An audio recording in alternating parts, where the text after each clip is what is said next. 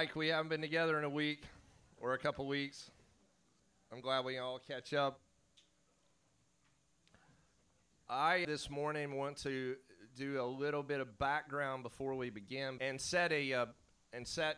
I, I normally do not do this, but I'm going to set just a little bit of context this morning for our meeting, this event. We are experiencing not just the manifest presence of Holy Spirit, but we are experiencing the person of the Holy Spirit coming and hanging around us. And there was a little bit of discussion about this before we launched out last week. As we enter into worship this morning, we are here out of obedience to the Father. We're under a divine mandate to pioneer for a glorified body. We're under a mandate. And that the gospel of the kingdom will be preached in all the earth, and then the end will come. That we're under a divine, apostolic, pioneering mandate right now.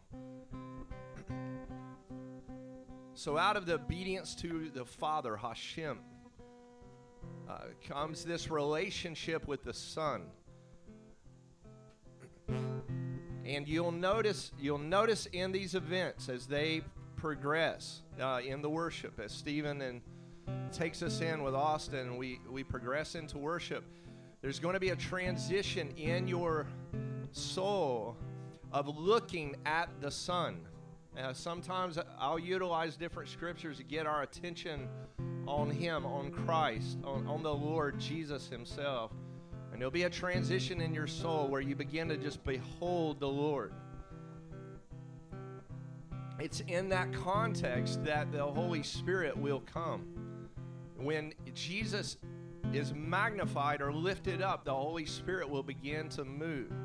Now, when the Holy Spirit comes, He will come with a manifestation that will proceed out in front of Him. And so you may experience different emotions. Some uh, sometimes in the great awakenings and uh, uh, in other meetings, the manifestation of the Holy Spirit will come. People, you can be healed in this event. People would put on arms and legs uh, because the manifestation of the Spirit begins to come and move on us. Largely, what we've been experiencing is fire. Uh, there's a fire of purging for holiness that the Holy Spirit is doing in us. He's, he's burning up the uh, consciousness of sin in us. He's removing that consciousness and uh, he's bringing sanctification in our lives within these events. And uh, it turns you closer and closer in holiness to become more like him. But I want to make something clear that I'm learning about him that the Holy Spirit's manifestation is not the Holy Spirit himself. And I was asking the Lord, how do you distinguish? And he says, well, the Holy Spirit is the feminine attribute of the Godhead. And he said, think about your, um, your wife. And I said, okay. And, he's, and uh, Tom at Madison and I talked about this. Uh, she, she'll prepare a really nice meal, and we'll all, our family, will come in and devour that nice meal that she gives us. She takes the resources that I have and she turns it into something amazing. I don't know how she does it. But that would be like the manifestation. She turned that food into something edible and wonderful and good. But the reason why we had um, some of the old saints would pray and say, Bless the hands of the woman who prepared this meal, was we were giving back honor to her because she's a person. So we, we like what she brings us. We want to all eat this delectable meal but she herself is hidden behind that meal. And to praise her and to extol her is to uh, bless her. She might not would say, Hey, I wish everybody would thank me for what I just did for you. She would hide behind it. And ladies, I think that you um, you understand what I'm saying. How you might hide behind the compliment and wait for someone to notice you. But you wouldn't come out and say, Look what I just did for you. Why? it would kind of invalidate what you just did because it was done out of the goodness of your heart to love. So you can't really come out and say, hey, that was me. Am I not amazing? And if, if you've ever cooked for someone, you know, cooks love to be praised for what they've made because they take time and energy and they've studied the the secrets and all that to bring something forward. Well, the Holy Spirit's like that. He manifests himself out, and we've got so caught up in the manifestation that we miss the person. And it takes a sensitivity towards him to turn towards him and to bless the third person of the Godhead to give honor to the Holy Spirit independent of what He's done for us. Much of the church has been caught up in the manifestation. Did it make me feel good? Presence. Well, let me tell you the splendor and majesty that will come on the end time church is when the Godhead is respected and honored in all three persons. And that we're not just looking for just a feeling. And some of you I know Lineker's dealt with this, and I know Harris up here has dealt with this. The Lord's dried out your emotions so that you don't even feel anything to see if you'll give honor to Him over and above uh, receiving the presence of the Lord. Now, will the Lord bring His presence today? Well, He's already. I can, I feel His presence. You probably do too. Uh, this isn't to put a guilt complex on anybody or make you feel shame or anything. It's to bring attention to him. Uh, he comes, he'll come, and he. Um, I've said this before. He feels like a 10,000 year old baby, but he's also. When I met him in a dream 18 years ago, he was the most terrifying warrior that I've ever seen. Uh, the Holy Spirit in some sense, is terrifying. He's majestic. And I, I just want to set that as a precedent for today and for the future that we understand this. Uh, let me say one more other thing. I found out this week the Western and Eastern church divided over the issue that I am bringing up right now, which was called technically the procession of the Holy Spirit. It divided the church in 1054 because the eastern side and the western side had a difference of opinion on how the Holy Spirit would manifest itself among God's people. And what we're getting back to is the very thing that split the whole church. With the honor of the Holy Spirit as person, not just manifestation, I believe that it will bring the church together. The Holy Spirit is like a good mother. If mama's not happy, the whole family's not happy. A mama in a house brings the whole family together. More, even more so than the dad can, can bring a connection that brings us all together. What is going to bring the family of God back into one? When the Holy Spirit is honored as person, not just for his manifestation. When we love him for himself, for his own sake, apart from what he does for us. And is the Holy Spirit going to do something for us? Yes, he does we want to give honor to Him. Apart from what He does for us, okay? So, at first, we've obeyed the Father by showing up. Number two, what's going to happen now in this worship is we're going to lift up the Son. And third, we're going to believe and wait on the Holy Spirit to come. Psalms 144, let's begin. I say, Lord, you're my protector and you deserve praise. You're the one who trains my hands for battle, and you prepare my fingers for war. Who loves me and is my stronghold. You're my refuge and my deliverer. You're my shield and the one to whom I take shelter. You're the one who makes nations submit to me. Oh Lord, of what importance is the human race that you should even notice us? Of what importance is mankind that you should be concerned about us? People are a vapor, their days like a shadow that disappears. Oh Lord, make the sky sink and come down. Touch this mountain and make it smolder with fire. Hurl lightning bolts and scatter them. Shoot your arrows and rout them. Reach down from above. We ask you to grab us up and rescue us from the surging waters and from the power of the foreigner. The ones who speak lies and make false promises. Oh God, I declare today that I will sing a new song to you. Accompanied by the stringed instrument, I will sing praises to you. You're the one who delivers kings. You're the one who rescued David, your servant, from the deadly sword. I ask you to grab us and rescue us from the power, again, of foreigners and the one who speaks lies and makes false promises. And I pray that you would cause the sons to become like plants that quickly grow to full size.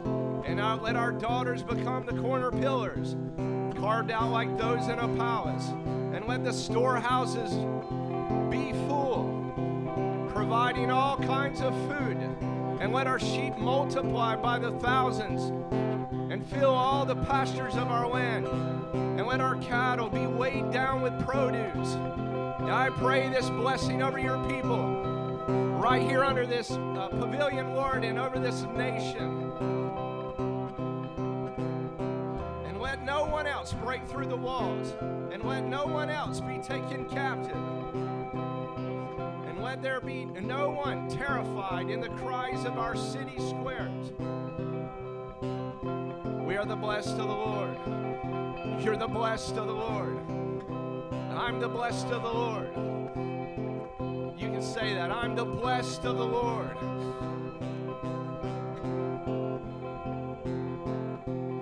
How blessed, how blessed are you, the people of God, whose Lord is your God.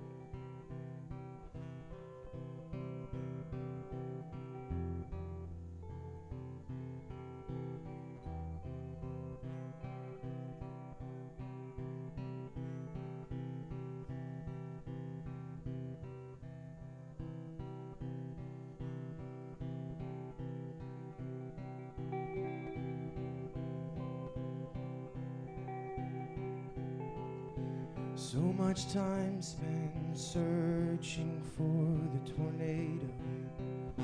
So much time spent.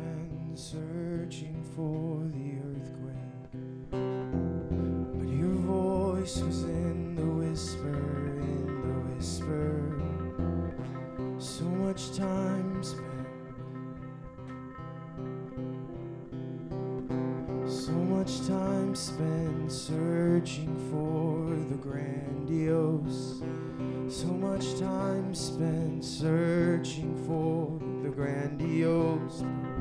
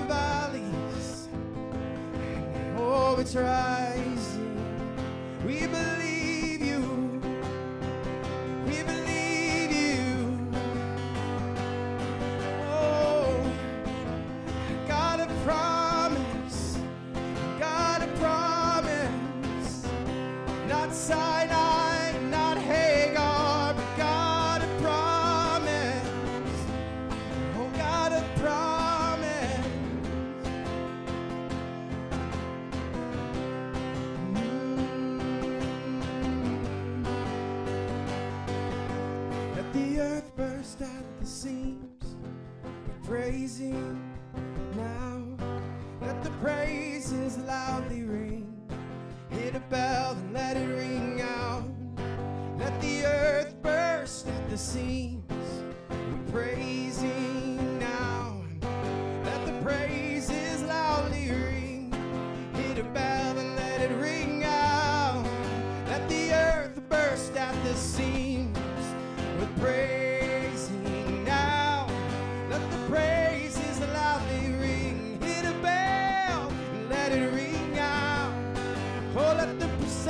of the Lord.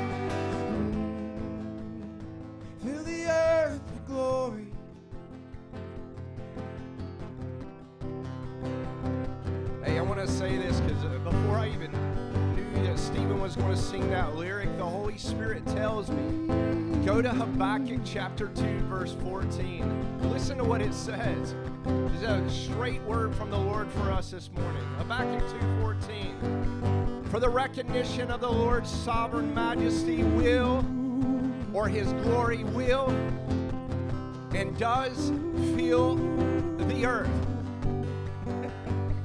Just as the waters fill up the sea. If that is not a clear word from the Lord while he's singing, before he sings that lyric, the Holy Spirit tells me. Habakkuk chapter 2, verse 14.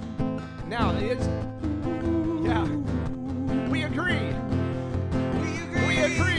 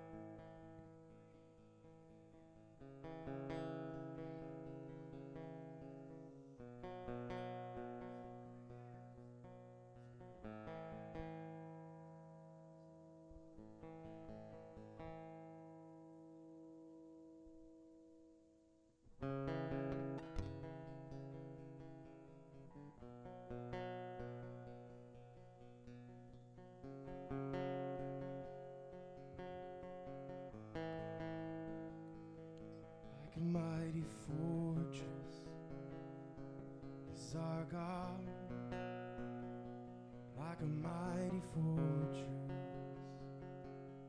is our God,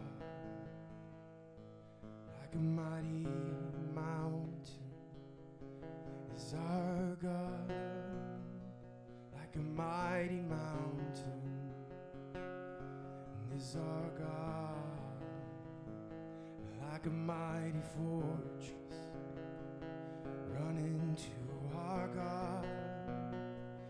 Like a mighty mountain. And is our God.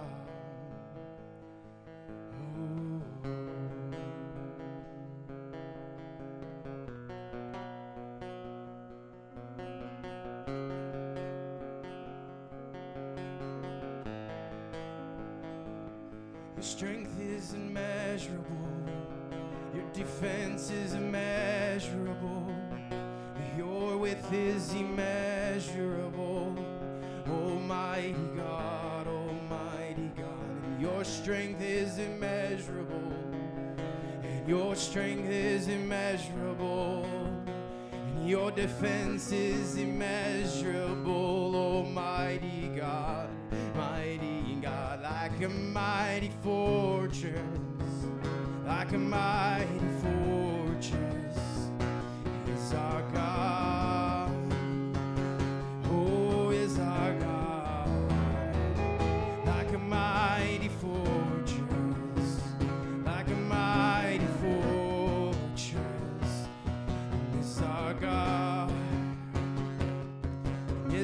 God.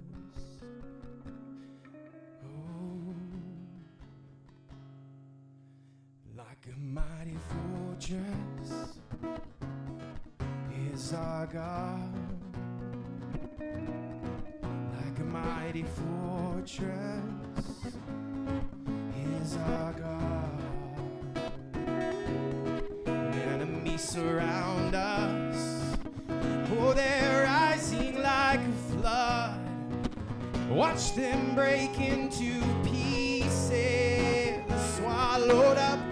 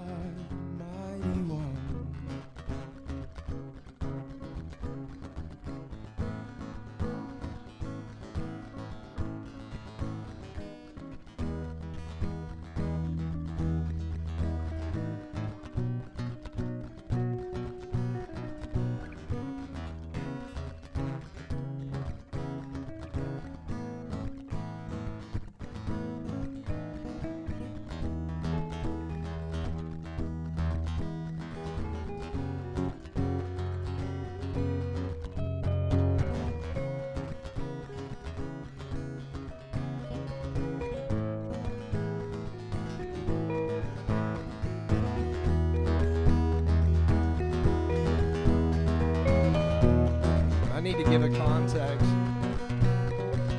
When we were in Habakkuk 2:14 and the pronouncement of the Lord that His glory is covering the earth, it comes in the context of judgment of the the uh, Babylonian system. And when you look at Habakkuk 2 6, it says, But all the, these nations, I, he told me I'm particularly dealing with your nation this morning. And uh, he says, but all these na- this nation someday taunts him and ridicules him with proverbial saying, the one who accumulates what does not belong to him is as good as dead. He who gets rich by extortion. Your creditors will suddenly attack. Those who terrify you will spring into action, and they will rob you.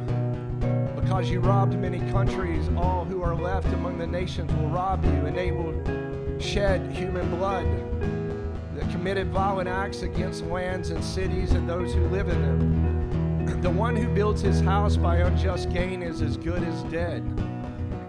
He does this so he can build a nest way up high and escape the clutches of disaster. Your schemes will bring shame to your house. Because you destroyed many nations, you will self destruct. For the stones and the walls will cry out, and wooden rafters will answer back. The one who builds a city by bloodshed is as good as dead. And he who starts a town by unjust deeds, be sure of this the Lord who commands armies has decreed. This nation's effort will go up in smoke. Their exhausting work will be for nothing. And, and this is what it this is the 214 for the recognition of the Lord's sovereign majesty will fill the earth, just as the waters fill up the sea. And you who force your neighbor to drink wine, you're as good as dead. And you who make other intoxicated by forcing them to drink from the bowl of your furious anger, so you can look on their privacy, but you will become drunk with shame and not majesty. This is said in the context of the glory of the Lord coming to a nation. Now, then he tells me, I, uh, I want you to look at the fire that uh, licks up. And I didn't know where that was at, so I went to, I, uh, it took me to Isaiah chapter 5. And I, you know, I'm like, okay, uh, Lord, so Isaiah 5. Um, this is really interesting because the context is the same. I'll, back up a little bit, but he says in verse 20, those who call evil good and good evil are as good as dead. Now you have to know, I don't know what I'm doing here. The Holy Spirit is leading this. It's not like I knew that it was going to say you're as good as dead in Habakkuk chapter 2 and Isaiah chapter 5 who turns darkness into light and light into darkness, and who turns bitter into sweet and sweet into bitter. Those who think they are wise are as good as dead, and those that think they possess understanding. Those who are champions at drinking wine are as good as dead, who display great courage in mixing strong drinks. They pronounce the guilty innocent for a payoff, and they ignore the just cause of the innocent. And, and this is the verse he was taking me to. And um, right when this is happening, and you're going to see this, Tom McManus, this, the family of Joseph, uh, raises up that flag of fire. And I'm going to show you this how this is in the context of this meeting this morning concerning this nation with a now prophetic word. Therefore, as flaming fire devours straw and dry grass disintegrates in the flames, so their root will rot and their flower will blow away like dust. For the one who rejects the law of the Lord, who commands armies, the, the one who has spurned the commands of the Holy One of Israel, and he says, So the Lord is furious about this. And then the Holy Spirit tells me to go to Obadiah. And so, uh, and then here in Obadiah, and I won't uh, read the whole context, but the coming day of the Lord, verse uh, verse 15.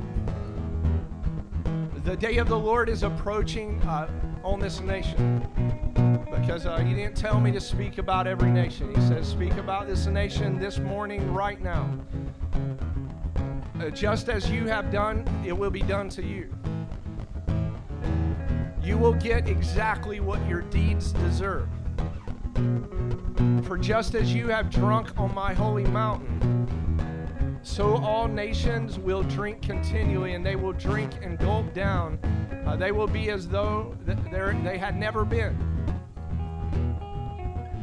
And this is the key. Uh, uh, this is the key verse transition here because of what what is happening with us right here in this event in this pavilion today. August the 14th, 2022, right now. A now word from the Lord. But on Mount Zion, and, and you know, in, uh, a few weeks ago, Tom McManus had this word. I had this word out of Psalms uh, chapter number 43 about how to advance to Zion or the path to Zion from an external enemy that's oppressing an internal enemy of depression, how to get into Zion. When a people actually get into Zion and remain there, what happens it gives the lord permission to basically begin to deal uh, with the nation's sins. Because he has a representative on the earth. And now that he has a representative company right here and i'm not saying there's not other companies at, uh, at all. There are many who have advanced into zion are living not in sinai but they're living out of zion Listen what it says because this is really important that you hear this. Because it says a remnant will escape.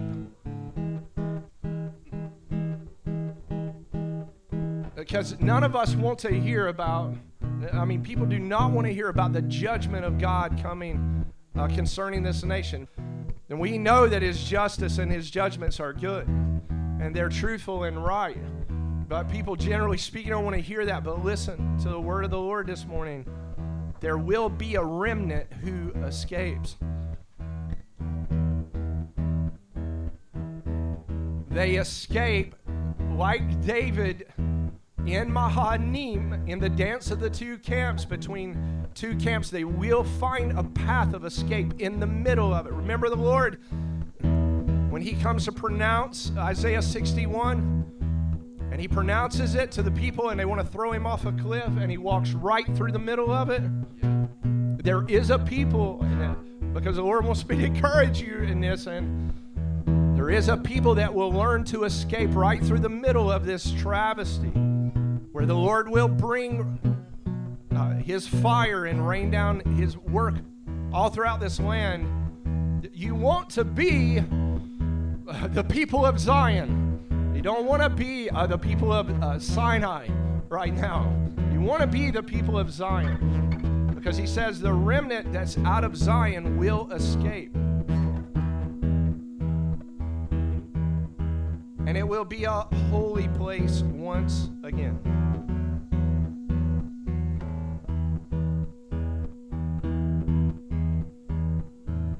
You know, um, many of the people of Zion's numbers may be few, but it's not the concern of the Lord about great numbers, even though many will come to the place of refuge in Zion.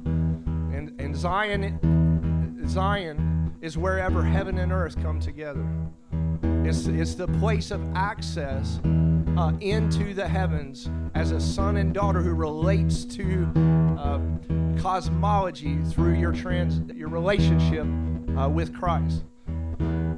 And so you can be in Zion in a cave, cathedral, a closet, a castle. You can be here, you can be over there. But Zion is where Christ is magnified and lifted up. And I, I love this because it says, the descendants of Jacob will conquer they will conquer those who have conquered them. Um, it says that the descendants of Jacob will be a fire. And the descendants of Joseph, and I, I, I kid you not, I give this up, and this family of Joseph over here, the, the McManuses, raises up the flag of fire. It says it just the, the Joseph uh, flame. And so the, the descendants of Esau will be like stubble, who sold his birthright for an economy of his appetite. He let his appetite reign instead of his inheritance in the Lord. He let his, uh, his possessions reign over, his, his thing, his economy reign over his relationship with the Father. And he says, This will burn them up and devour them. And there will not be one single survivor of the descendant of Esau. And I, and I believe this that many of us who've been in Sinai and we've been being transformed, uh, uh, the fire has been coming to us to deal with the Esau like nature that has got into many of us. And God's been dealing with this for years. He's been rooting out the Esau like that'll just reject the word of the Lord just for an economy, or reject the word of the Lord for pressure, a pressure that comes against you reject the word of the Lord because relational or social pressure, or financial pressure, or even pressure related to your health. But, but this descendants of Jacob will have, be steadfast in keeping your eyes on the Lord and, and, and living the reality of the Lord in your daily life and will not bow the knee to an Edomite system.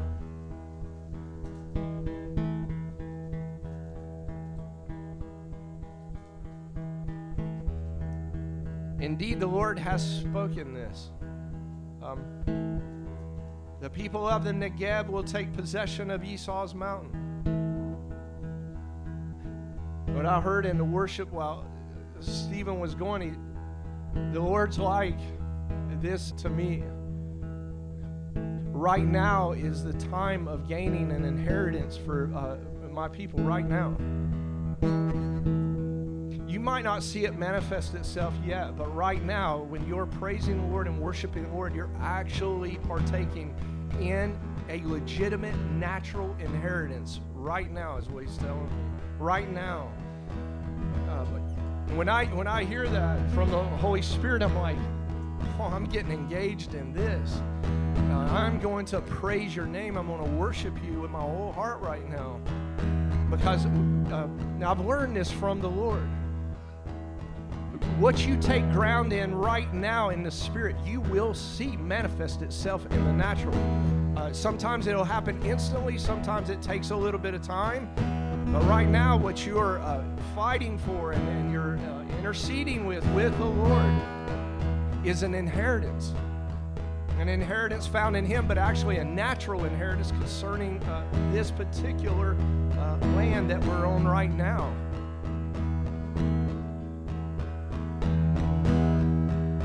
Going to take possession of the land of the Philistine take possession of uh, Esau's mountain, take uh, and this possession of the territory of Ephraim, and the territory of Samaria, and the people of Benjamin We'll take possession of Gilead. And the exiles of the fortress of the people of Israel will take possession of what belongs to the people of Canaan. As far as Zarephath and the exiles of Jerusalem, who are in uh, and will take possession of the towns of the Negev.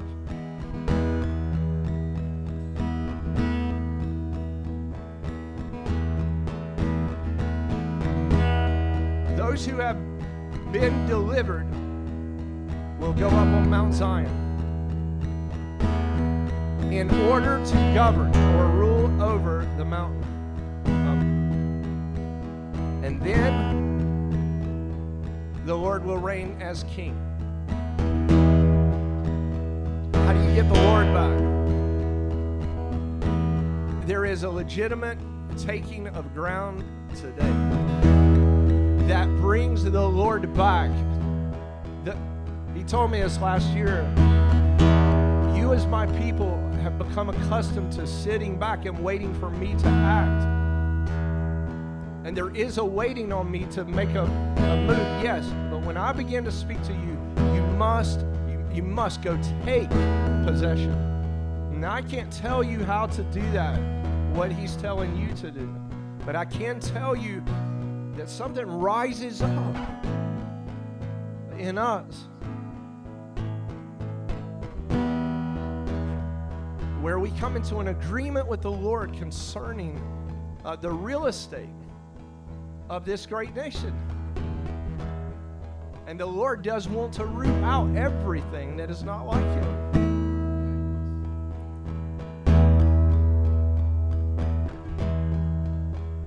So you can see Habakkuk 2:14, Isaiah chapter 5 verse 23, and the context is being painted here out of Obadiah 1 in the second half of Obadiah 1. There's a word of the Lord.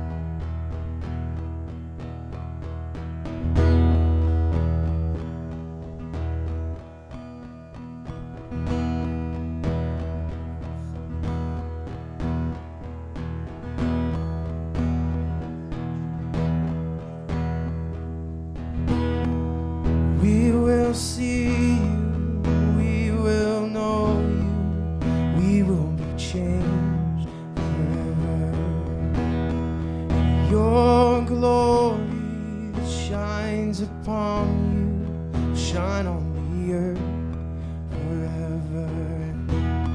A song will be released that never has been heard with one voice, with one sound. Forever we will sing.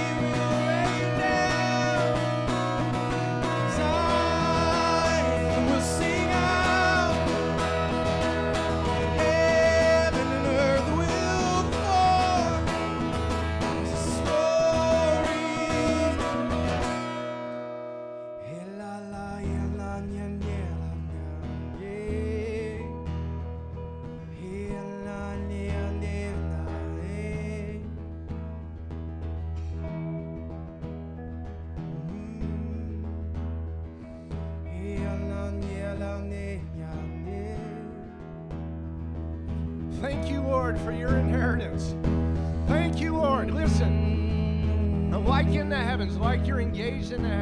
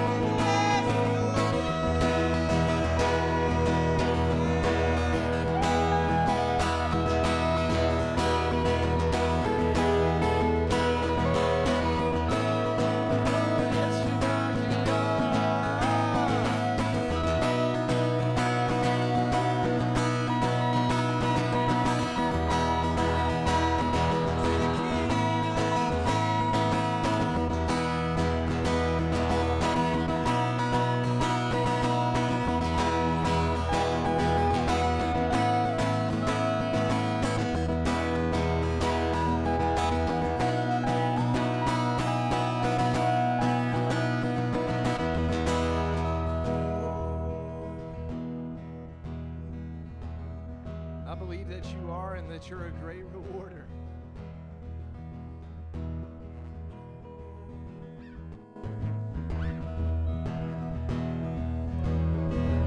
Yeah, the Lord keeps telling me to say this, but I declare to you. Some of you have wayward children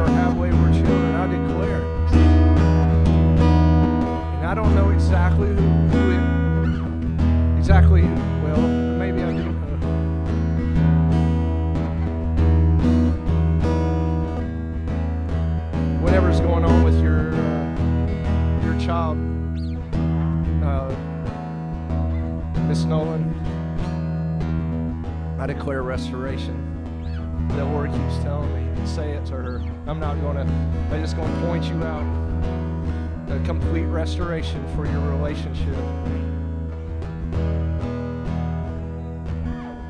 Complete restoration.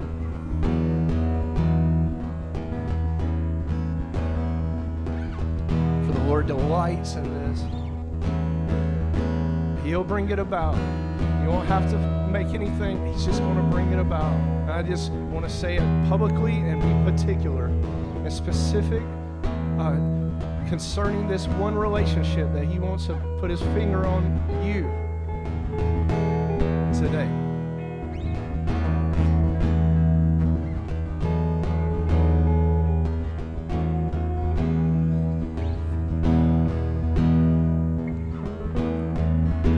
He keeps telling me this too. He said there's some marital issues that keep presenting, congregation or this people, and maybe even outside of this. And you know, all marital relationships go through challenges. You, you can't be married and not go through a challenge.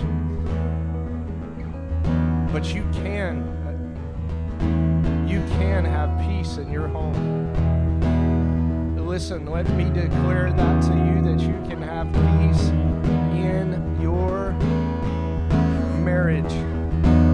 It doesn't have to be bad or hard or I just got to get by every day and I just have to suck up uh, being with this person that irritates the living daylights out of me. Or I've had to just get into a place where I have to separate myself because I can't be close.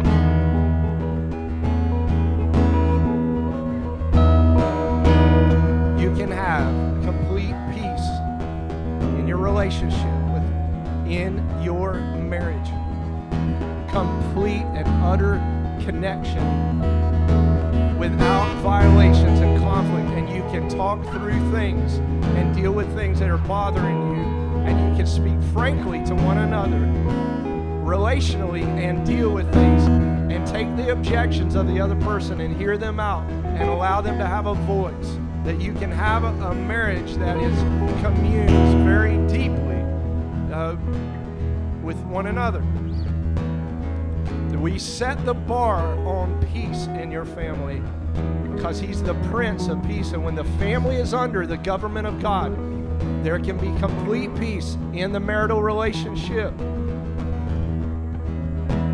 and we declare from the Father this morning that in your marriage, do not go for anything other than peace. And I don't mean peace by compromise, domination, settling. Peace with full communication where you're valued, heard, and where you value and you listen. We, the Holy Spirit wants to set the standard on peace in the family and do not allow another thought to creep into your mind that says i'll never have this no you you have it now you have it now to the extent that you're in christ. In christ there is complete peace in your relationship in your in your marriage. Receive receive that as the standard. Not as not necessarily as a goal like something that's way out there but something that i agree with today. I i agree with it now i agree with this as a standard of living i agree with this as a quality of life that i will and can adhere to with someone who is completely and utterly different than me. I adhere to this standard that I don't have to be offended. That Jesus said to the, to the Baptist, his greatest and most ardent supporter and proclaimer of him, he said, Blessed are those who are not offended by me.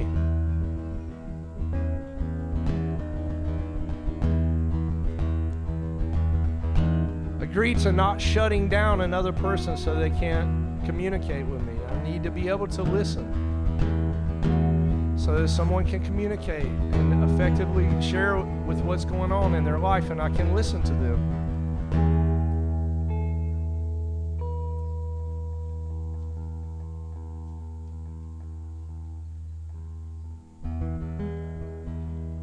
Hear this the meek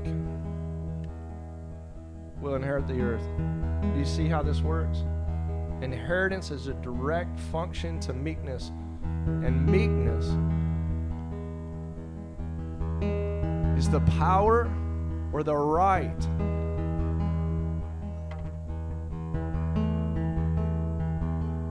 to take a position to humble yourself in gentleness for the good of another. You want an inheritance? Learn meekness. Jesus said, I'm meek and lowly. He said, lowliness there means I'm fully dependent on the Lord. I'm dependent on my Father. I don't, I don't do anything out of my own strength or out of my own power or anything. I'm fully dependent. Learn of me. Meekness and gen- meekness and dependence, or meekness and lowliness. Learn to me. It's the only time he ever said that. If you learn learn any qualities of the Lord, learn meekness. Think about the God who made everything and made us. And that God comes into a man, and that man says, Jesus says, Learn of me. I'm meek. I have the power or right to exercise authority over you, but I will restrain my dominion, my domination, or my right to take my position up against you, and I will res- I'll retain it for the good of you, so I can hear you out and listen to you and be there for you. I, I will withhold my I withhold my condemnation. I withhold my wrath uh, because I love you. And He does this in relationships. Oft I would have gathered you as a hen would gather her chicks, but what? You would not. I, I wanted to.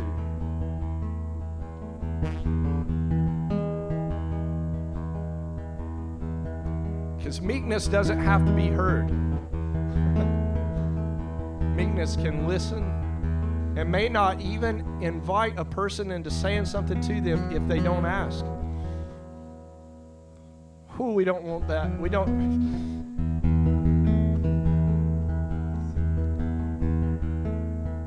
God is so gentle like that that He might not would give you the information because He wants you to ask Him for it because He's so meek. This is what we're saying at the beginning about the Holy Spirit. He's so meek that He could tell you everything, but He won't unless you come to Him and honor Him and ask Him. Well, you learn this in relationship where you've had to, you learn to withhold yourself, even though you have the right to exercise authority, but you withhold yourself restrain yourself to see maybe if the other person will just ask, What do you consider here? What do you think about that? And Jesus says, Learn this. And do you see what I mean? He's meek and lowly, and the meek will inherit the earth. You see how inheritance works? Because that's what he's saying today. Out of Zion, I will give you an inheritance. What? You can't be meek if you're offended. It, they don't go hand in hand. If you're walking in offense or a deep pain with someone, you cannot walk in meekness because it still centers around uh, you and it hampers your inheritance.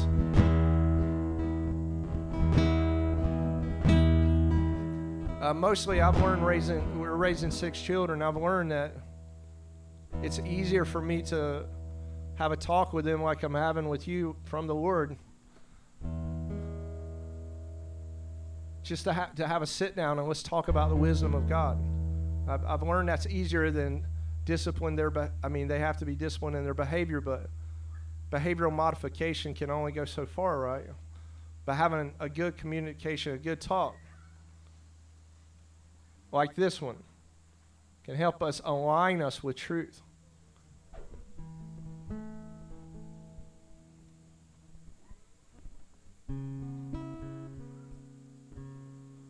Tom uh, Gross was telling me this morning one of the most powerful things that's happened to him was when another Christian brother exercised quietness with him.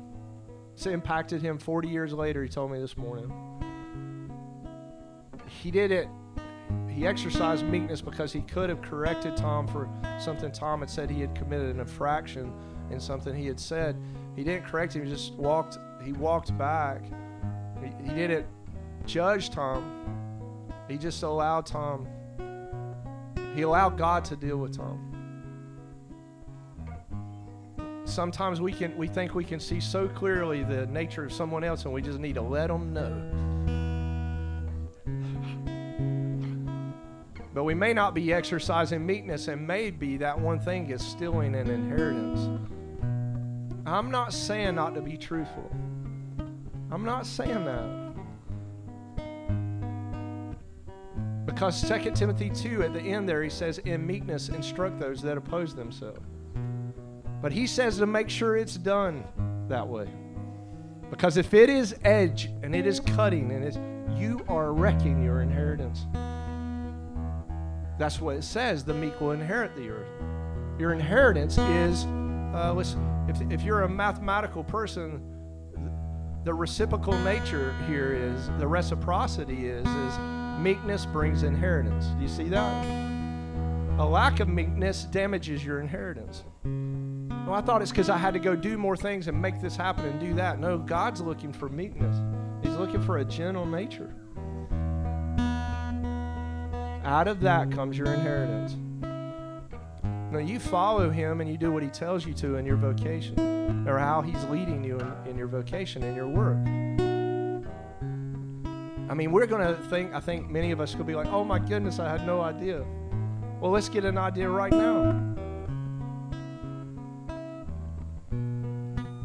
The Lord doesn't want you not to inherit. He wants you to. He likes for you to procure real estate. Uh, when he uh, when he gave um, Abraham a blessing, he said, "I'm gonna give you land and seed." He gave him offspring, spiritual offspring, land and spiritual land. He gave them all four.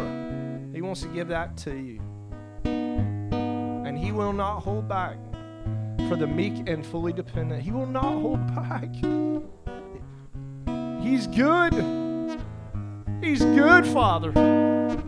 He's not a hard taskmaster. I, I, I love this about the quality of who he is. He's so gentle. His kindness leads us to repentance. He's so kind. I usually find out what I've done wrong after I've changed. I usually don't find out about it up front. I mean, some pe- other people would tell me, but I usually find out from him in retrospect. That's how kind he is.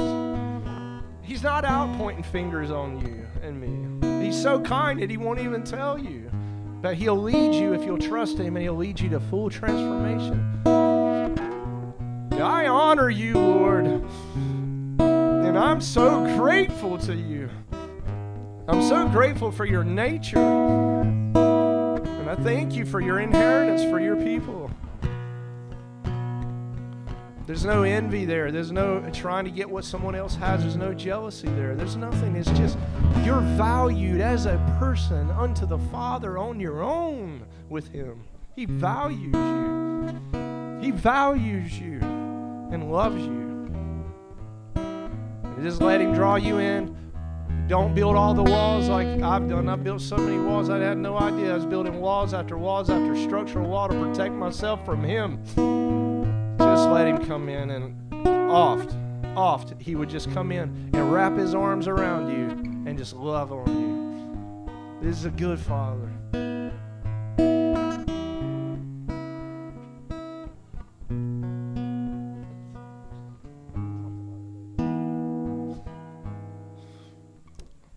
Amen.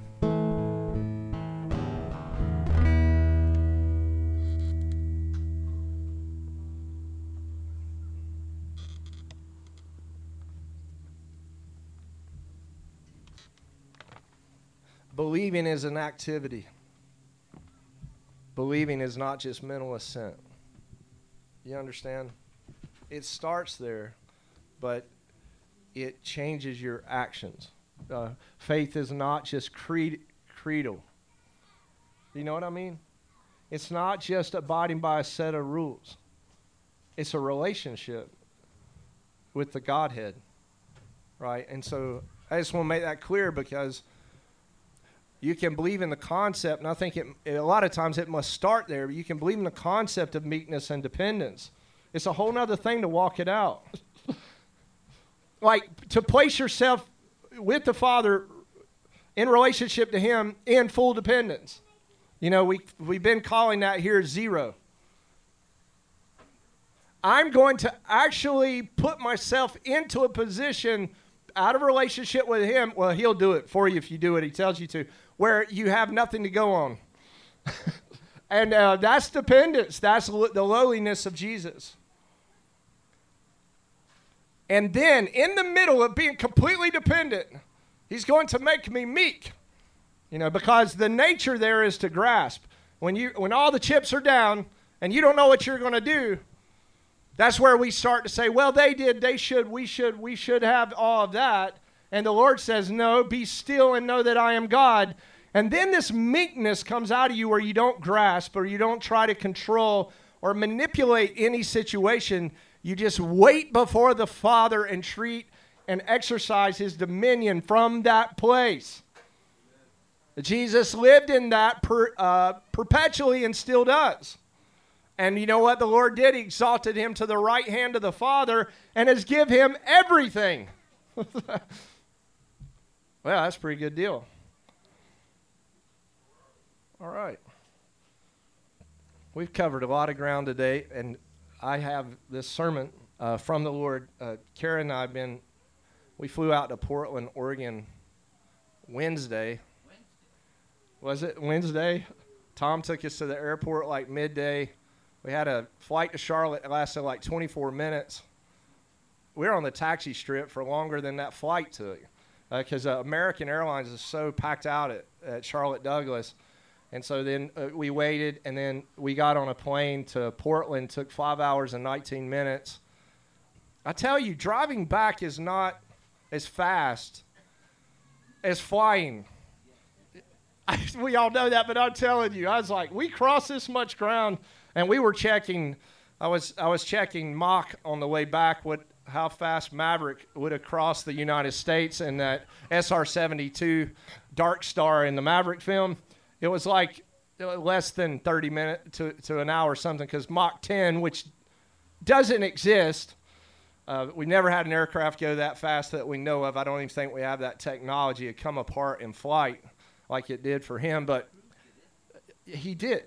Yeah, so we can too, right? Anyways, it would. Uh, I guess it would. It would be about, you know, 30 minutes. Can you imagine crossing like 3,500 uh, miles? I think we cro- we were like 2,900 when we started. Anyways, we got in at two o'clock this morning uh, from uh, Portland. We had purchased a car in in Portland, Oregon. I could only find really one that was the right one the Lord had spoke to me about two and a half years ago. Because he said, This will be a sign to you when this happens, and I'm going to set my government in this nation. And I was like two and a half years ago, I'm going to set up. Kara and I were in uh, Panama City Beach, Florida. And I, I said to her, I said, I see it, I see it. You know, we're just coming out of Target and things. She probably thinks I've lost it so many times. So I said, I see a black cube. And on that cube is says in gold letters Melchizedek. And of course, you read Hebrew from right to left. And I saw the eight letters, and I and I've shared a little bit of this with you. But I, the Lord shows me that those eight with seven letters, and has, I believe, a Dagesh in between the uh, Melech king and Zadok. Yahweh is righteous or righteousness.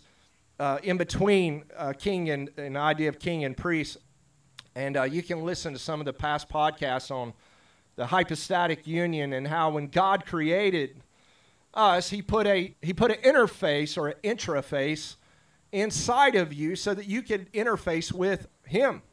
And you and I have one. And there's eight points, and it spells Melchizedek. And it's the order of God that was installed in you. And uh, much of the church has, in its uh, pioneering work, has got involved in the Zadic side, but has largely missed the kingly, the Melech side. And the Lord's like, I want to put a full restoration back into man and give them back both uh, king and priest so that it, w- it will ultimately lead to our, our glorification. And so those eight points are there. And what happened in the fall is they got corroded, or they're just completely covered over with black pitch, and then demons set themselves up. And all of us have been on this path of restoration, really to clean the contacts.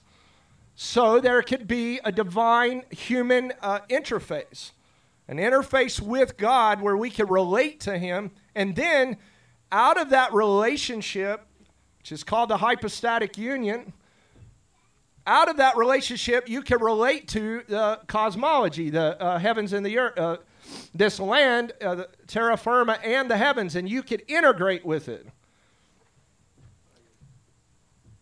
Out of Zion, and I don't know how clear this is. It's taken me 18 years to get my eyes open, but there is a interaction that you and I were made for in Christ where you can access the heavens now. And um, I want to point out this. I've got a couple podcasts uh, on the Galactic Progeny SoundCloud that you could go in and listen to some like real poignant teaching on this called The Expanse, and the other one's called Moby Condor. And I get into like how the Father relates to us and the, the Son and the Holy Spirit because um, I don't know if you noticed, but He doesn't necessarily relate to you the exact way uh, you relate to another human we may or may not like this. People may or may not like this, but the, he has a way that he relates to us. And a lot of what's been going on in, with him is he wants to open up the full relationship. And so the Holy Spirit comes when you're converted and begins to teach you as paraclete to lead you on a path where you can have um, Holy Spirit wants to relate to us. And he wants the whole Godhead to relate to you.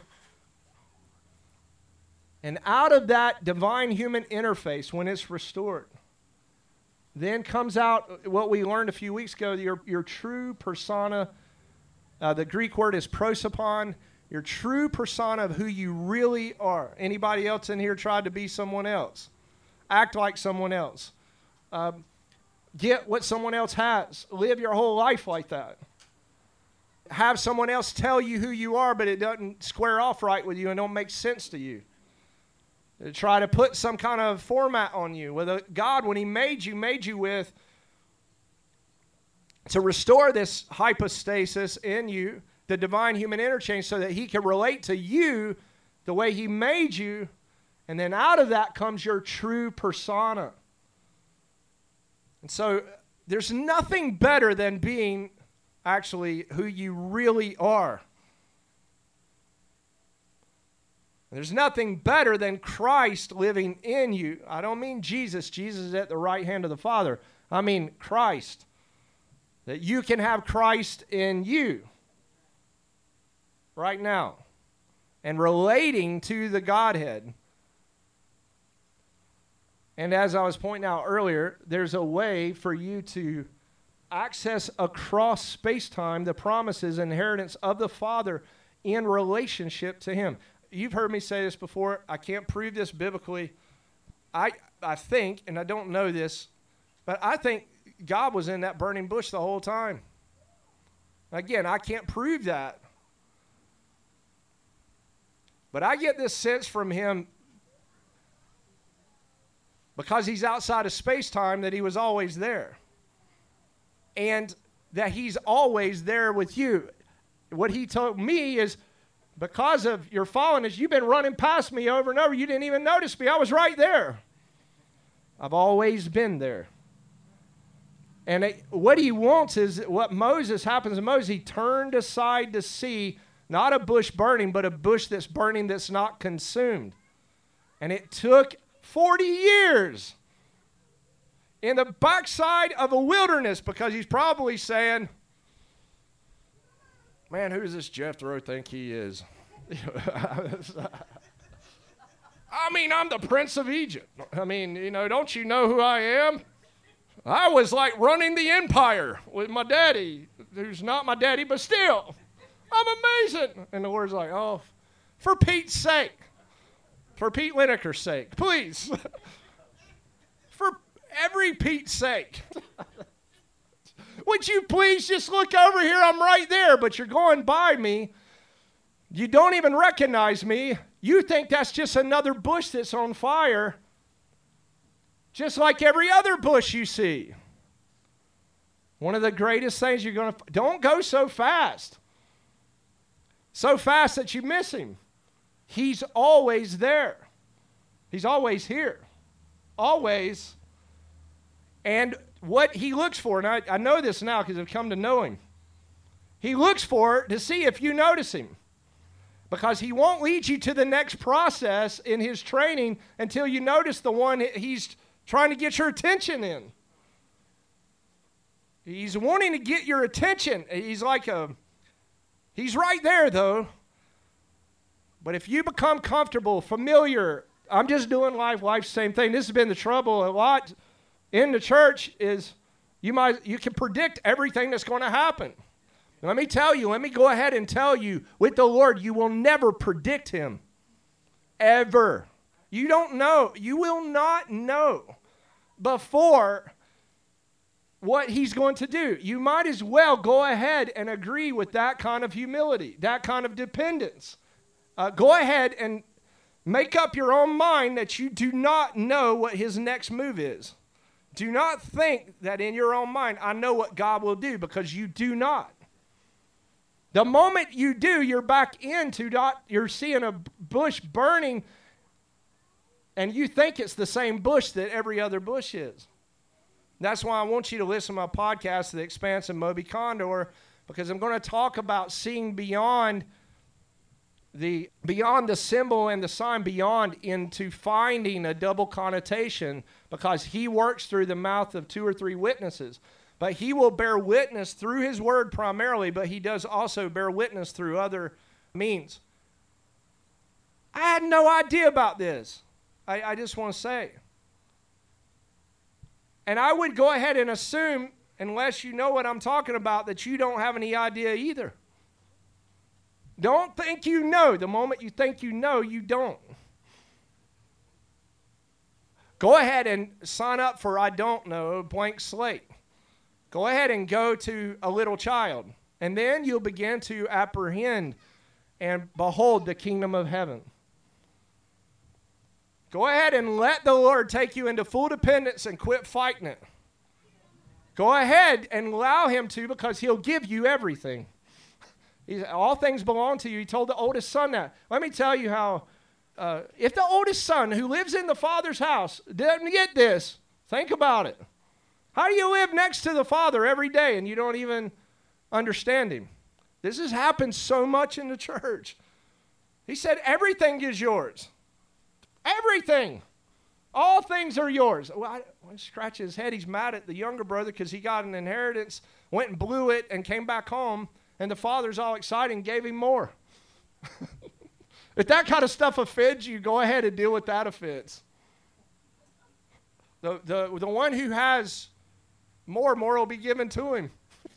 it's like it don't make any sense. Not in our culture. It's like the one who works harder and gets more done, that one will get more. And God's kingdom is the one who gives up everything and trusts me and says, I'm a good father and follows me, I'll give them more. All right. Just, that was just like an interlude. Ephesians chapter 3. Listen to the word of the Lord for this reason. I, Paul, the prisoner of Christ Jesus, for the sake of you Gentiles, If indeed you've heard of the stewardship of God's grace that was given to me for you, that by revelation the divine secret was made known to me. I asked the Lord uh, on the drive back, I said, How am I going to relate this divine secret to them today? He said, Just call it the national treasure. And I said, Okay, I'll just call it the national treasure. He said, It's like any of you ever watched treasure films or movies that are related to, you know, you got to go through all these circuitous paths. And then if, if you took that corner and switched that knob and pushed that button, like maybe you've watched I think there's a couple films called National Treasure. Or maybe you watch uh, Indiana Jones and some of his escapades. There's a divine map or a divine purpose or divine plan that God, out of his elect purposes, had ordained out of the heavens in relationship to him that Paul had found out about. Uh, Leander recently he told me he said, "Hey, Dad, he saw this like little card and it had this little guy on it, and he's got a uh, what are those things called? Carol, what was he wanting? The thing for the beach, and he wanted a metal detector. And Leander I, told his mama, "I want a metal detector, Mama. I'm gonna go out there on the beach. I'm gonna find me a something uh, like a little treasure. It's like a little treasure hunter. I want me a metal detector." Some of you, maybe you've had that happen where you're like, if I just had a metal detector. Some of you, my dad does this too. He's like, there's gold in them there hills, and I'm telling you. If you just went and dig down 87 feet and crossed that path and through that vein, I'm sure you'll find something. Uh, Tom McManus is notorious for this, of going and looking and uh, treading uh, in places and see what's going on around here. And, and Janie was telling me that he's uh, he'll go look around for things. He's Wonder what was going on back here. Maybe somebody left some money. I didn't say Tom says, but somebody left like a mason jar, like a million dollars in the, in the, the mattress. Uh, Tom didn't tell me that, but I, there's this thing that was built inside of you and inside of me that's on a hunt. I've, I've got this sneaky suspicion that you, if you're anything like me or like Leander, that you're on some kind of treasure hunt. It's whether you know it or not, it's running in the background of your life. In this nation, we called it the American dream. Uh, we've called it all kinds of things, but we know that even in the Hobbit series, right? Schmog, was that his name, Pete? Uh, what's his name? Smaug. I think I need a technical interpretation of J.R.R. Tolkien. But I mean, even in that, there's some kind of treasure hunt and there's something to be had. There's something that you're actually the Lord tells me this that every one of us are on some kind of hunt. He's kind of fun. He's down out of Louisiana. His name, he's got this TikTok thing called Stalekracker. And I don't know if you've seen Stalekracker, but he's kind of funny. But he's like down in the middle of the bayou down there, jumping off the side of his uh, boat, catching frog gigging and uh, getting like alligator gar and you think that man's found a treasure. He's got this big alligator, like I watched like a couple weeks ago, and he's sticking something into its tail, and he's going to cook this thing on a spit. And that guy's a treasure hunter. He's got all this catfish he's pulling up out of these metal pots that he puts down in the lake. And the, the Lord's like, tells me when I was like, I don't know how to relate why and how this divine secret that Paul has found is so important, but he said, make it relatable from this way that just like Leander or like Stalekracker or like, I don't know how it is for you, but you're looking for something. You've been on the hunt your whole life. And you're trying to find a way to navigate in your hunt to something.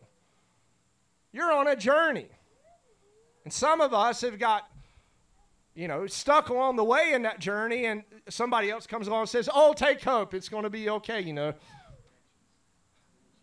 Yeah, thank you. Thank you. I mean, even the connection to one another, and we find this connection in the relationship, and we know something's inside of them.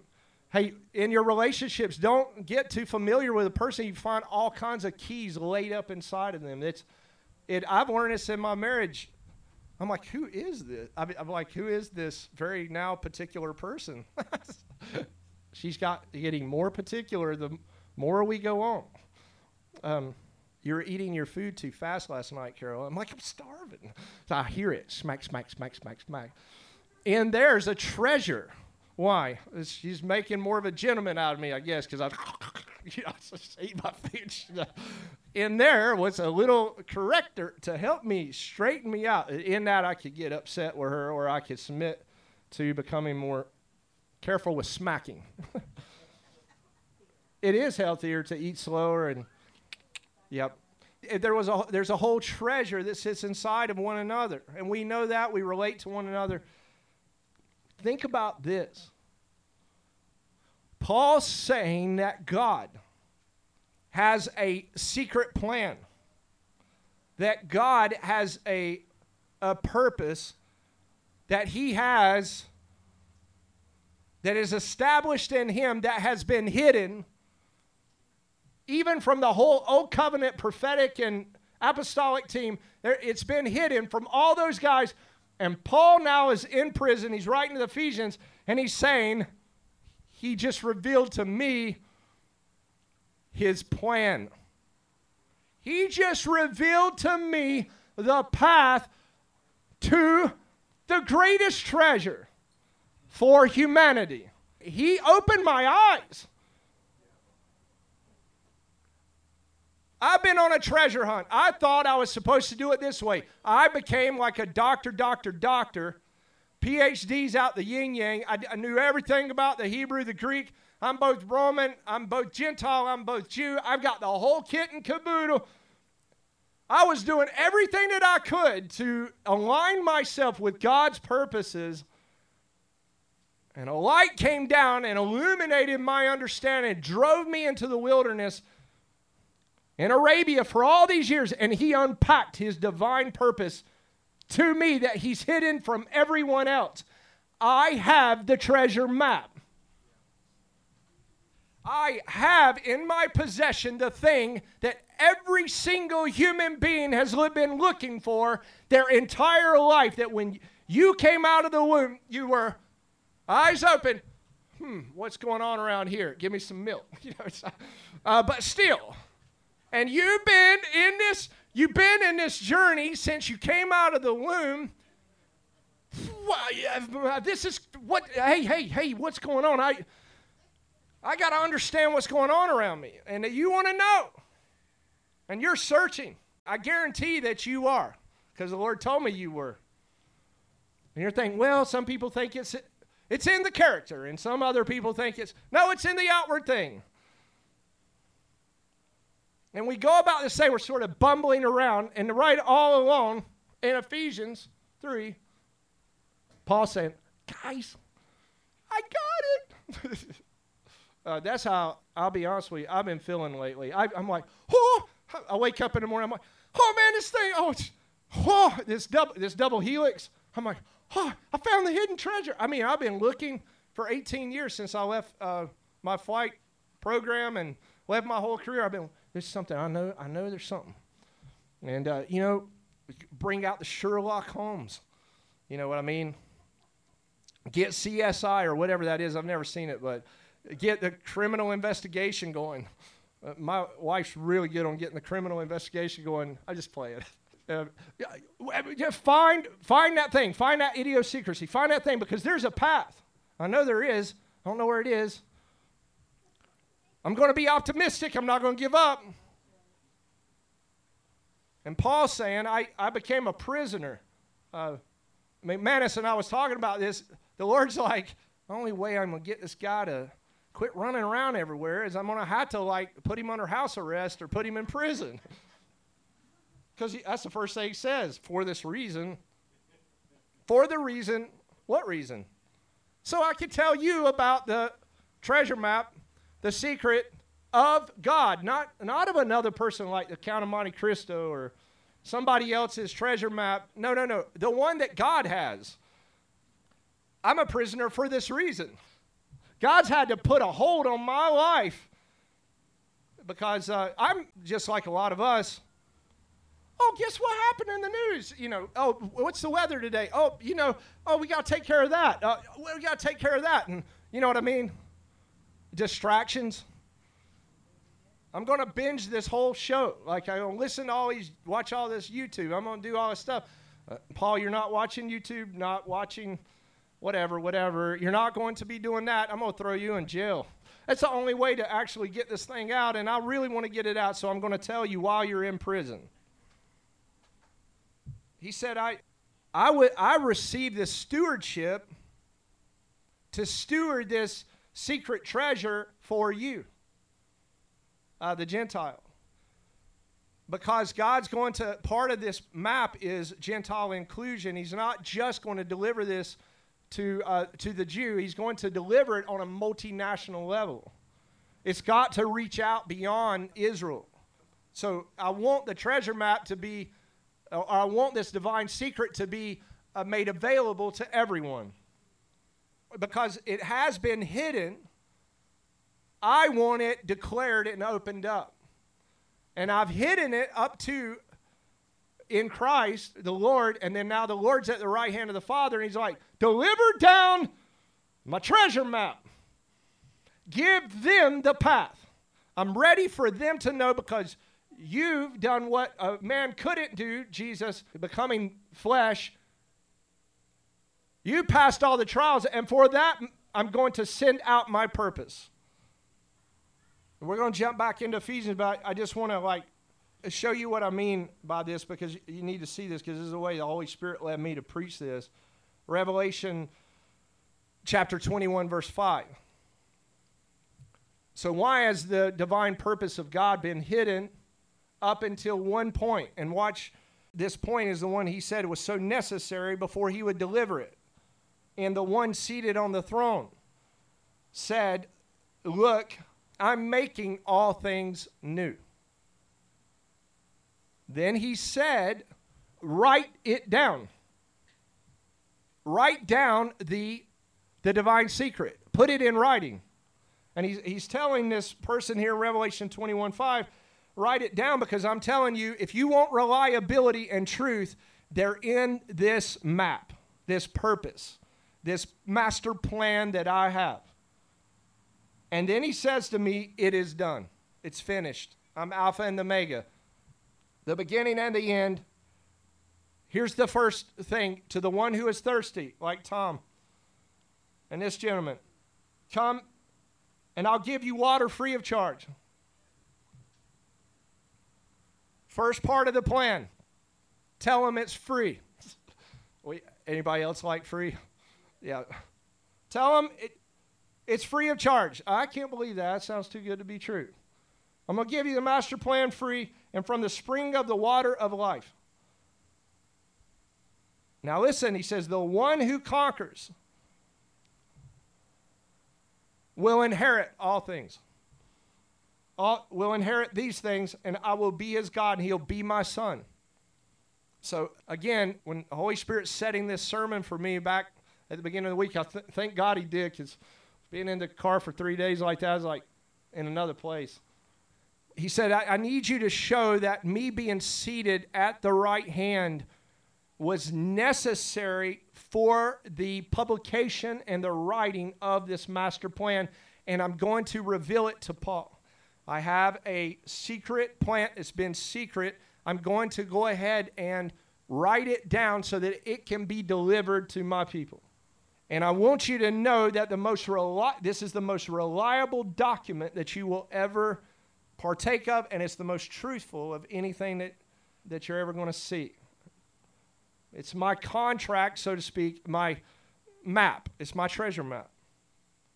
And I'm going to deliver it now, and I'm going to bring it out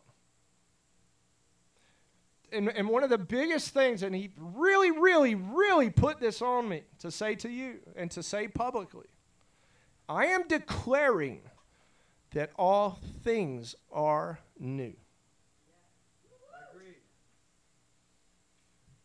And he, he, he shared this with me. He says, So many of my people are living out of the old.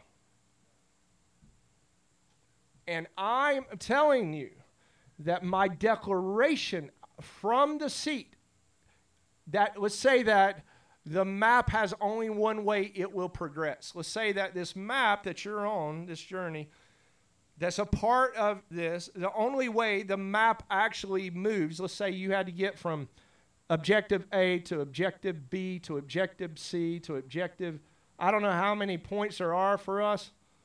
It's probably extensive. Because, you know, I don't know where you pick up on the map. You've read Pilgrim's Progress, that's kind of helpful. But he's saying something that is the only way that you go from point A to point B. I'm going to share this with you because I've learned this from the Father. I declare that all things are new. Because you cannot progress from point A to point B in the old. It won't work because you're agreeing with something that is in retrospect or retrograde or it's trying to work with something that it, and I you know I speak prophetically I'm try I, I pray that this gets into your person that you will not see yourself as a survivor, that you're just trying to get by every day. Because you can't progress in God's master plan with that mindset. I'm, let me tell you how it goes. I'm trying to make do. No, you're not. And I, I have to, the words like, come against it. I was like, okay, how? You know, come against it. I'll tell you something that happened to me as personal, and this maybe this will help because sometimes illustrations help. I'm not saying you have to do it my way or whatever, but a number of years ago, we're up on that mountain, uh, and I'm. I had been told by the Lord, and Kara had got this word when we left. You know, set up the tabernacle according to the pattern which is uh, written on the mountain, and and of course, what I'm talking about, the uh, Melchizedek order is the pattern, and it it took 17 years for me to discover that.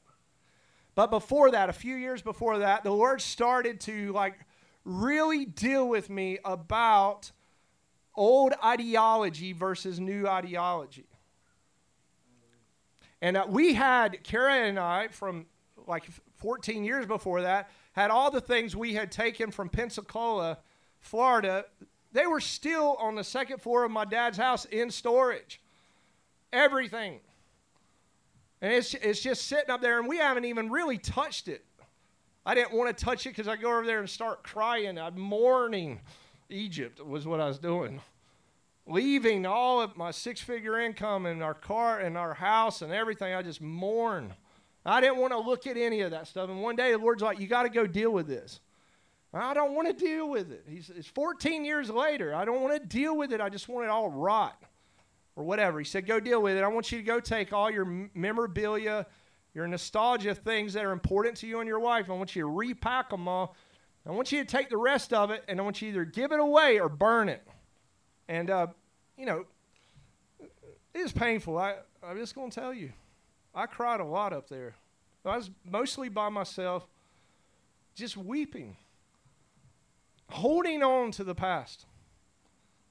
And I, and I remember I, we had a burn barrel up there, Dad did, and I about burned the mountain down.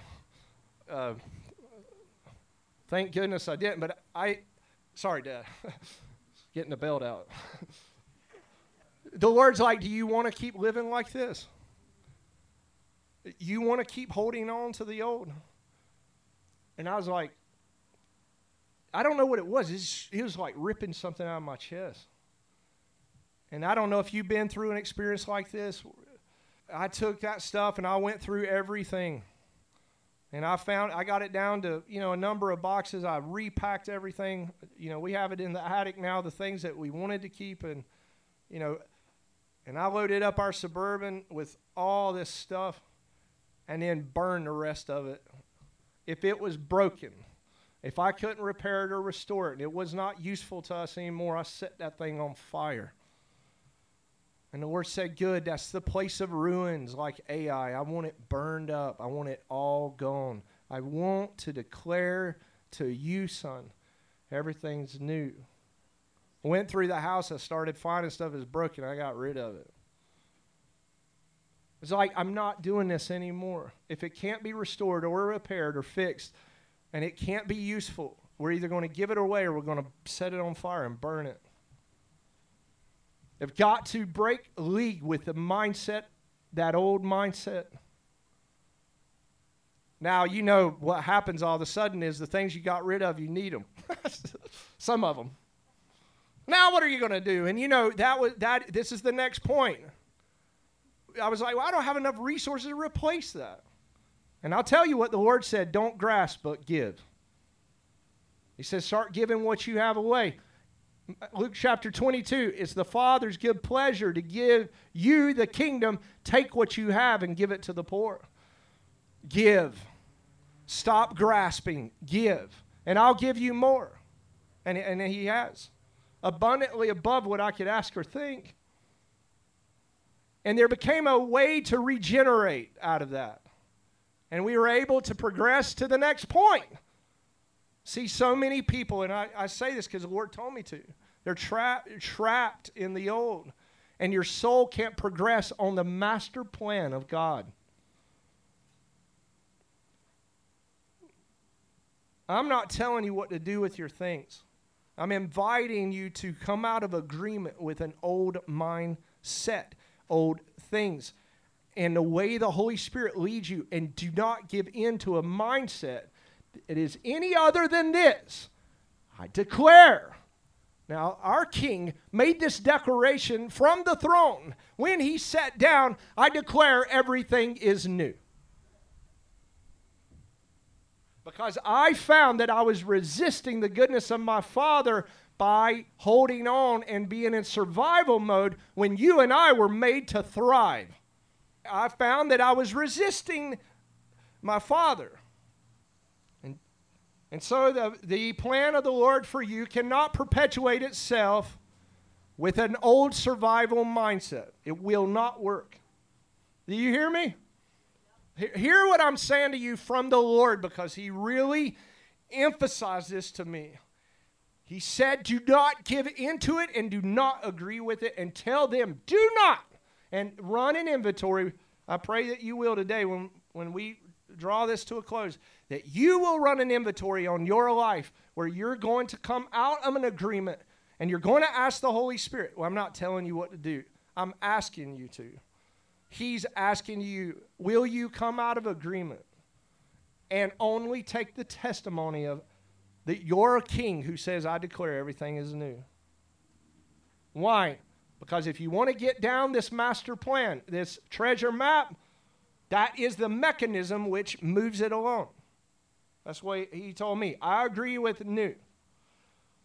And I agree with what the Father says out of relationship in worship with Him. I'm not going to agree with something else. He has a divine elect purpose for my life, and I'm going to wait on Him, and I'm going to trust Him for what He shares with me and my family, and I'm going to hold my ground on this because I'm tired of uh, spinning my wheels, and you don't have to. You don't have to spin your wheels, so to speak. You don't have to live like, well, that's just the way it is, because that's the way I was raised, and I'm never going to get anywhere. You know where I come from? I don't come from whatever, whatever. I do come from whatever, whatever.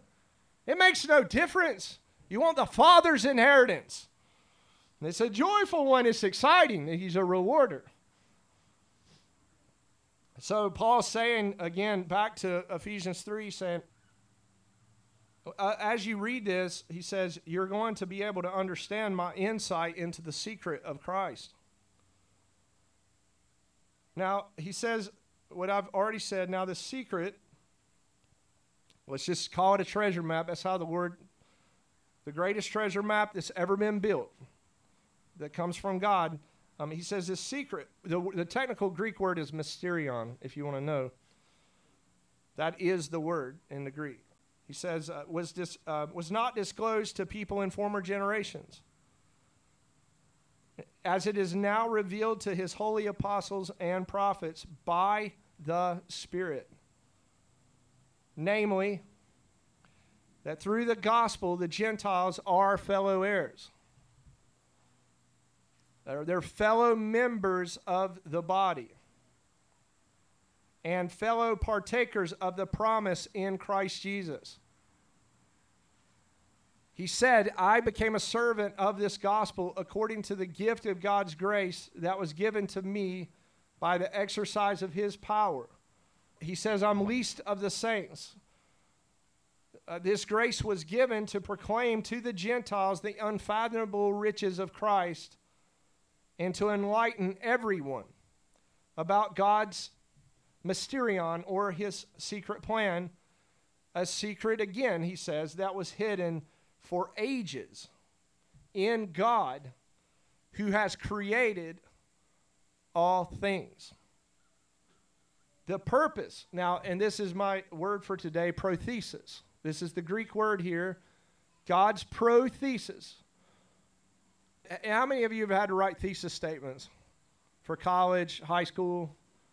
This is God's prothesis or his divine secret plan, his mysterion, his treasure map to, his prothesis, his, his purpose of this enlightenment is that through the church, the multifaceted wisdom of God should now be disclosed to the rulers and authorities in the heavens, in the heavenly realm. That this was according to the eternal prothesis God's secret plan, his purpose that he accomplished. Now, you got to hear this. We're not going to finish this today. I'm going to pick this up next week. And you'll want to hear, because we're going to go through all the uses of the word of the secret plan next week in the sermon.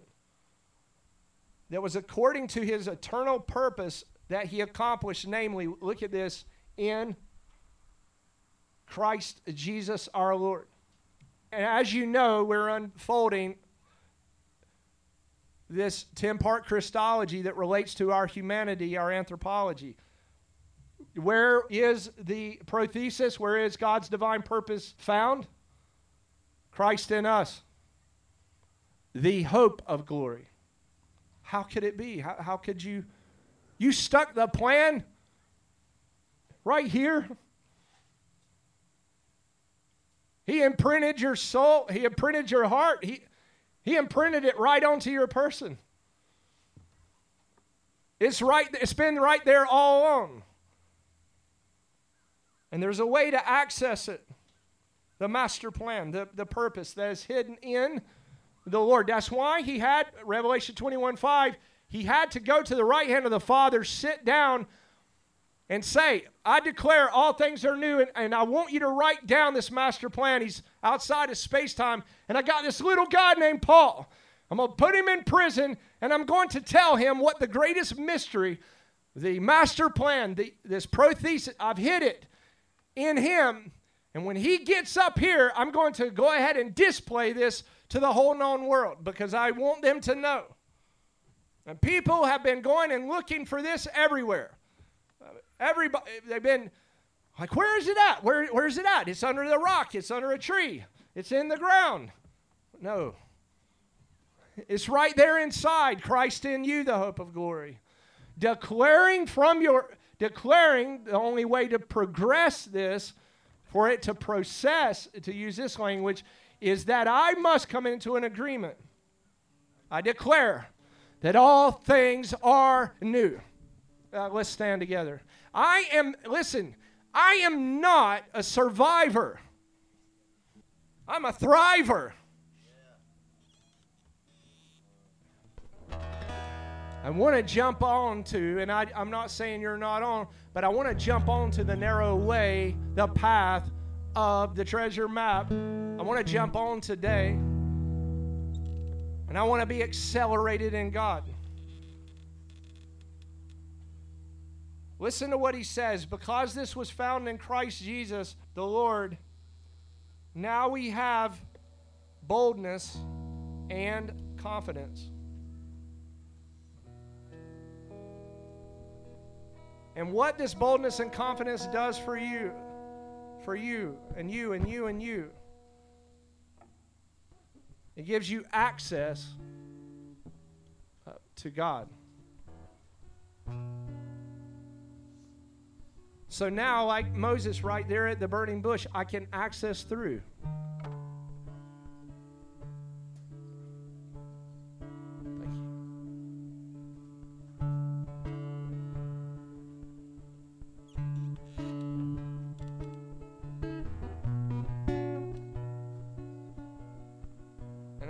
Love this. Stephen and I have talked a lot about this because of Christ's faithfulness.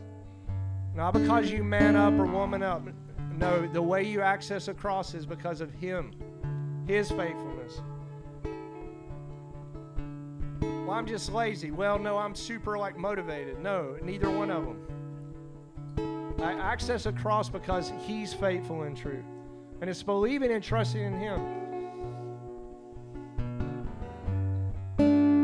And then what happen, what happens is, and you can feel it in worship, and you notice there's a change and a difference when you're moving from death to life and you're in Zion versus Sinai. You know the difference now. You're picking up the trail.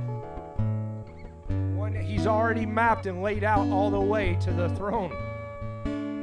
Now that he has glorified himself, so shall we be.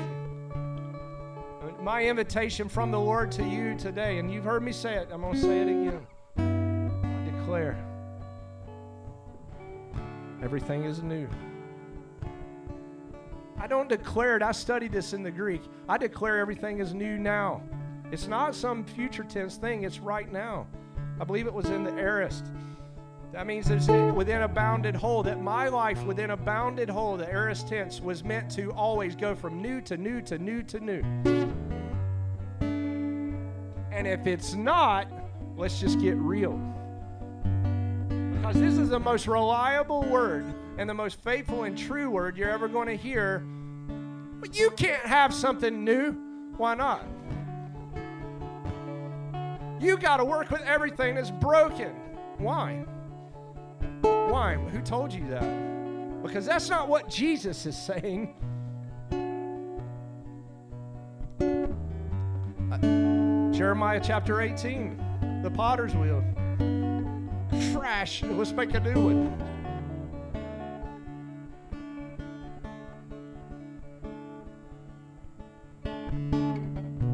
There's a process through stubble, let it burn. There's a process through the hay, let it burn.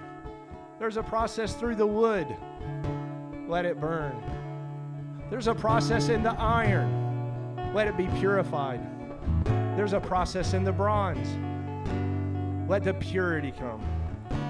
There's a process in the silver, let the purity come. There's a process in the gold let the dross come out of it let the fire of God come on you today. There's a process in the precious stones. And now you're getting a building.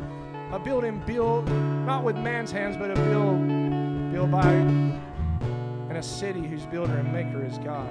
I'm not telling you to do this, but would you, if you want, come in agreement with the new? I'm a new creature. I'm a new creature. The past doesn't define me. I'm new now. You're new now. And like newborn babes, receive the engrafted word of God that was good for your soul. I declare that this is a new creature that you are, and that this is a new creation. I declare that everything around us has to become new because I must project new. It, it, can't help it because my body is telling me I don't agree with that. Because something about Jesus in me is saying, I can't, I can't live with that anymore, and I don't, and I won't. I, everything around me has got to change. So behold, I declare it is new. I declare it. So you, God invites you with Him in a place of seatedness of peace in your soul to make a declaration today. This is your application. Oh, Holy Spirit, move in this, move. And show us all the seeds that are new that bring forth life. The dominion right and mandate that was given to your people. Cause, cause us to be able to oh, transform our mind this morning and renew us, Lord. Renew us, Lord. Renew us into the new, the new covenant.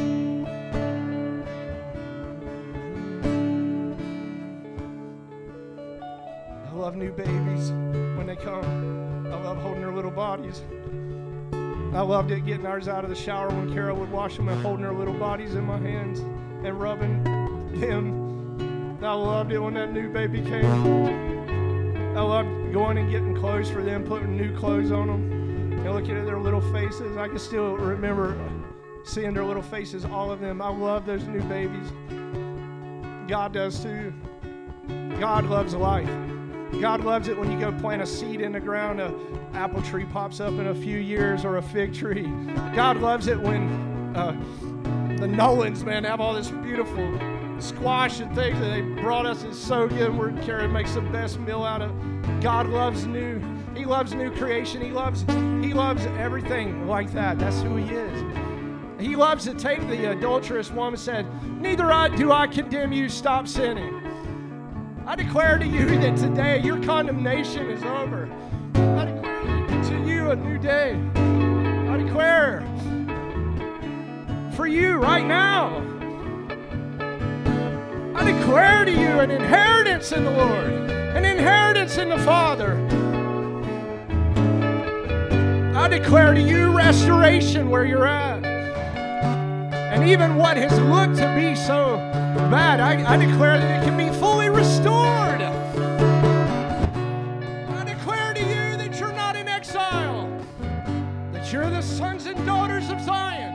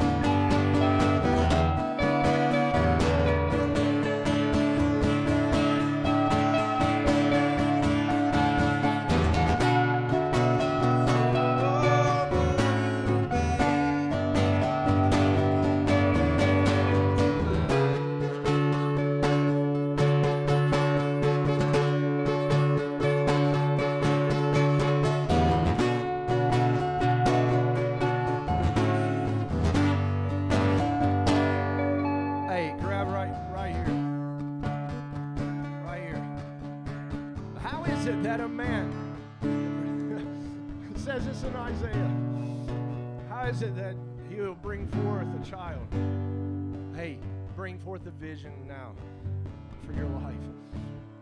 It's time for a birthing. It's time for believing. Ah, oh Lord. Oh, no, I've been holding on to a promise and I believe it.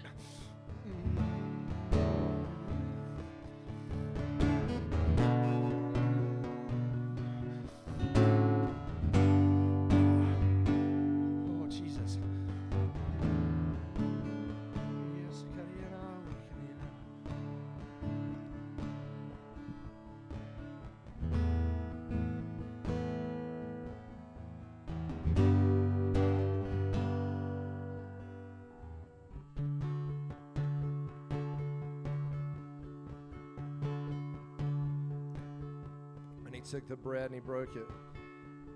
Oh, go ahead and get it. Where am I? I don't know.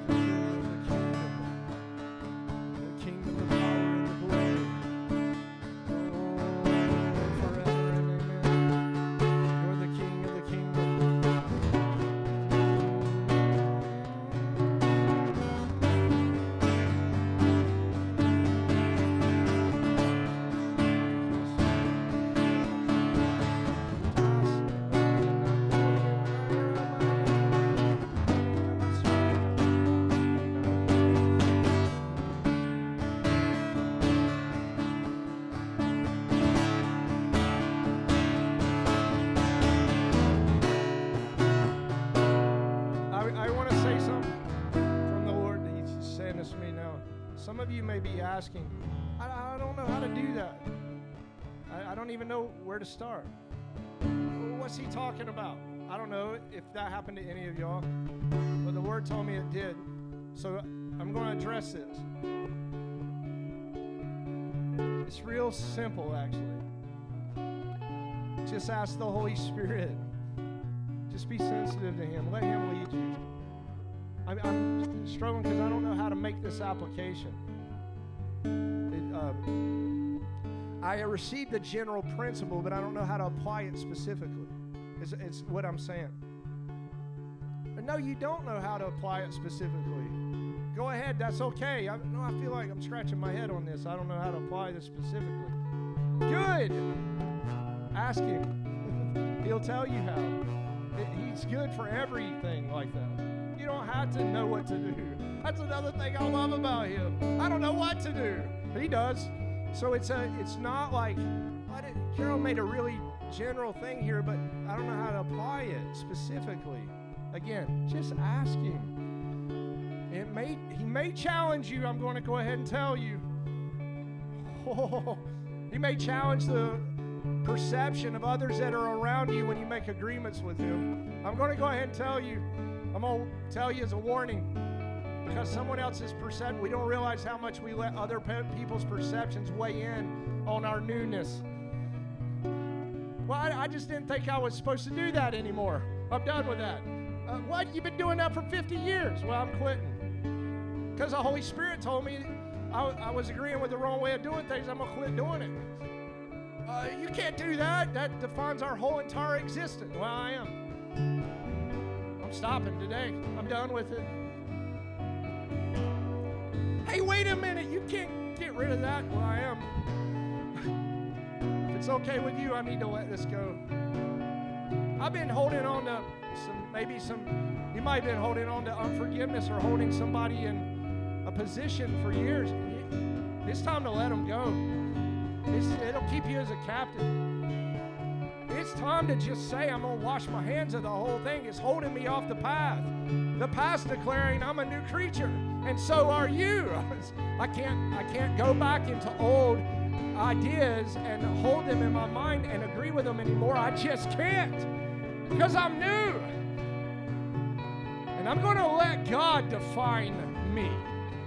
I'm going to let Him be the definition of me. But what are they going to think? Who cares? I'm going to tell you. Only care what He thinks. Just go for Him. And I tell you, it'll be the greatest good of you'll be the greatest good to everyone around you. Yes, it may take them seven to ten years to figure that out, but eventually they will. but just go for Him. Go for the whole thing. So, in the specifics of this application, just ask the Holy What do you want? That still small voice. What do you want? What, what do you see, Lord? He took the bread and he broke it. He said, This is my body, which is broken for you. Do this in remembrance of me.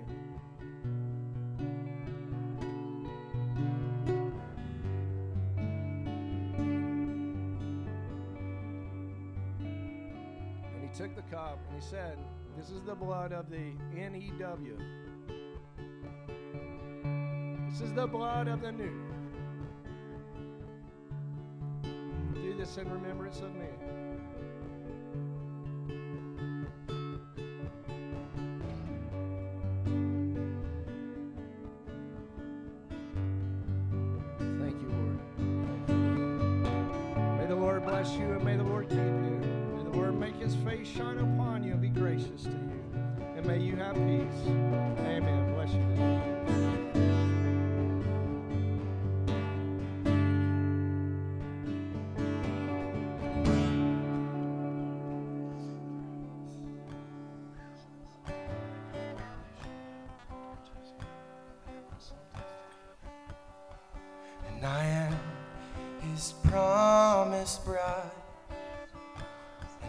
Destined to wear white.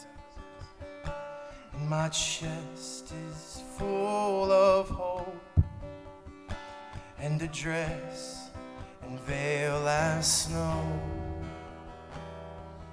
And he said he'd come for me.